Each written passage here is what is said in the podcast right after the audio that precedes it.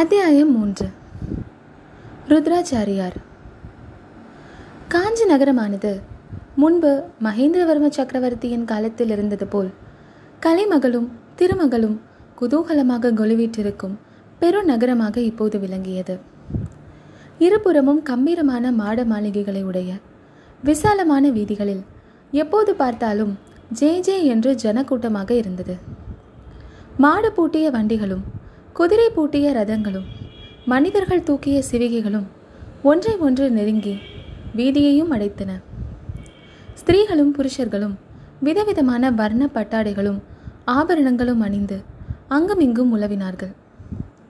ஆலயங்களிலே பூஜை காலத்து மணி ஓசையும் மங்கள வாத்தியங்களின் கோஷமும் இடைவிடாமல் கேட்டுக்கொண்டிருந்தன சமஸ்கிருத கடிகைகளில் வேத மந்திரங்களின் கோஷமும் சைவ தமிழ் மடங்களில் நாவுக்கரசரின் தெய்வீகமான தேவார பாசுரங்களின் கானமும் எழுந்தன.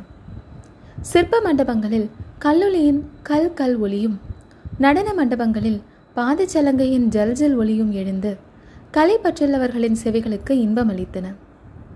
வீதிகளை நிறைத்திருந்த ஜனக்கூட்டத்தில் இடையிடையே கத்தி கேடயங்களை தரித்த போர் வீரர்கள் காணப்பட்டார்கள். அவர்கள் எதிர்ப்புறமாக வரும் வீரர்களை சந்திக்கும் போதெல்லாம் ஒருவருடைய கத்தியை ஒருவர் தாக்கி முகமன் கூறிக்கொண்டார்கள். இவ்வாறு வீரர்கள் சந்திக்கும் இடங்களிலெல்லாம் ஜனங்கள் கூடி மாமல்லர் வாழ்க புலிகேசி வீழ்க காஞ்சி உயர்க வாதாபி அழிக என்ற கோஷங்களை எழுப்பினார்கள். கலகலப்பு நிறைந்த காஞ்சி நகரின் வீதிகளின் வழியாக மாமல்ல சக்கரவர்த்தியின் ரதம் சென்று பிரசித்தி பெற்ற ருத்ராச்சாரியாரை தலைமை ஆசிரியராக கொண்ட சமஸ்கிருத கடிகையின் வாசலை அடைந்தது.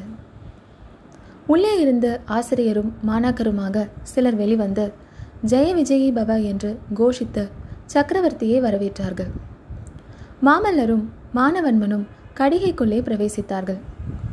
அந்த நாளில் பரதகண்டத்திலேயே மிக பிரபலமாக விளங்கிய அந்த சர்வகலாசாலையின் கட்டிடம் மிக விஸ்தாரமாக இருந்தது. அழகான வேலைப்பாடமைந்த தூண்கள் தாங்கிய மண்டபங்களிலே ஆங்காங்கு வெவ்வேறு வகை வகுப்புகள் நடந்து கொண்டிருந்தன.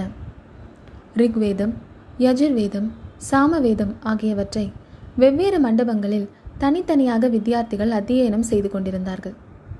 வேதங்களிலும் வேதாகமங்களிலும் பூரண பயிற்சியுள்ள ஆசிரியர்கள் அந்த காலத்தில் காஞ்சி கடிகையில்தான் உண்டு என்பது தேசமெங்கும் பிரசித்தமாக இருந்தது. இன்னும் வெவ்வேறு மண்டபங்களில் சாஸ்திர ஆராய்ச்சியும் காவிய படனமும் நடந்து கொண்டிருந்தன. ஒரு மண்டபத்தில் வியாகரண சாஸ்திரம் படித்துக் கொண்டிருந்தார்கள். மற்றொரு மண்டபத்தில் வால்மீகி ராமாயணம் படிக்கப்பட்டது. இன்னொரு மண்டபத்தில் பகவத்கீதை பாராயணம் நடந்தது. வேறொரு மண்டபத்திலோ காளிதாசனுடைய சாகுந்தல நாடகத்தை மாணவர்கள் நாடகமாக நடித்துக் கொண்டிருந்தார்கள். இதெல்லாவற்றையும் பார்த்து கொண்டும் கேட்டுக்கொண்டும் மாமல்லரும் மாணவன்மனும் மேலே சென்றார்கள். கடைசியாக அவர்கள் வந்து சேர்ந்த மண்டபம் சிறிதும் சந்தடி இல்லாத நிசப்தமான ஒரு மூலையில் இருந்தது. அந்த மண்டபத்தின் மத்தியில் போட்டிருந்த கட்டிலில் கிருஷ்ணாஜினத்தின் மீது ஒரு தொண்டு கிழவர் சாய்ந்து படுத்திருந்தார். தும்பை மலர் போல நரைத்திருந்த அவருடைய தாடி நீண்டு வளர்ந்து தொப்புள் வரையில் வளர்ந்திருந்தது. அவருடைய ஜடா மகுடம் வெள்ளை வெளிரென்று இலங்கியது.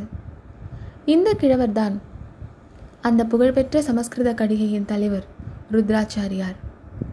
அவர் படுத்திருந்த கட்டிலுக்கு அருகில் ஆசிரியர்கள் நாலு பேர் தரையிலே உட்கார்ந்து தைத்திரிய உபனிஷதம் பாடம் கேட்டுக்கொண்டிருந்தார்கள் மாமல்லரின் வருகையை பார்த்ததும் அவர்கள் பாடத்தை நிறுத்திவிட்டு எழுந்து சக்கரவர்த்திக்கு வணக்கம் செலுத்திவிட்டு அப்பால் சென்றார்கள்.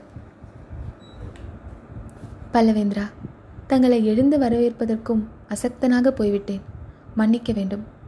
விஜயதசமி அன்று புறப்படுகிறீர்கள் அல்லவா? என்று ஆச்சாரியார் கேட்டார். புறப்படுவதற்கு எல்லா ஆயத்தமும் ஆகிவிட்டது.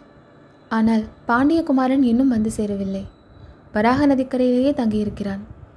ஏதோ தேக அசௌக்கியம் நேர்ந்து விட்டதாம் பிரபு பாண்டியன் வந்தாலும் வராவிட்டாலும் நீங்கள் விஜயதசமி என்று கிளம்ப தவற வேண்டாம். இந்த விஜயதசமி போன்ற கிரக நட்சத்திர சேர்க்கை ஆயிரம் வருஷத்துக்கு ஒரு தடவைதான் ஏற்படும்.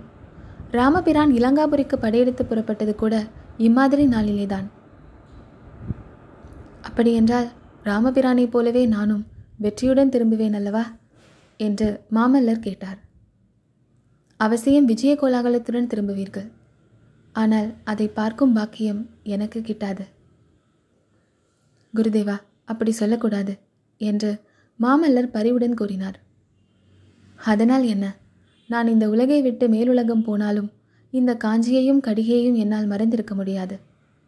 மாமல்லரே தாங்கள் வாதாபியிலிருந்து திரும்பி வரும் நாளில் நான் தங்கள் தந்தை மகேந்திர சக்கரவர்த்தியை அழைத்து கொண்டு இந்த கடிகைக்கு மேலே வந்து நிற்பேன். நாங்கள் இருவரும் தேவலோகத்து பாரிஜாத மலர்களை தூவி தங்களை வரவேற்போம் என்று ருத்ராச்சாரியார் கூறியபோது மாமல்லரின் கண்கள் கலங்கி கண்ணீர் கசிந்தது.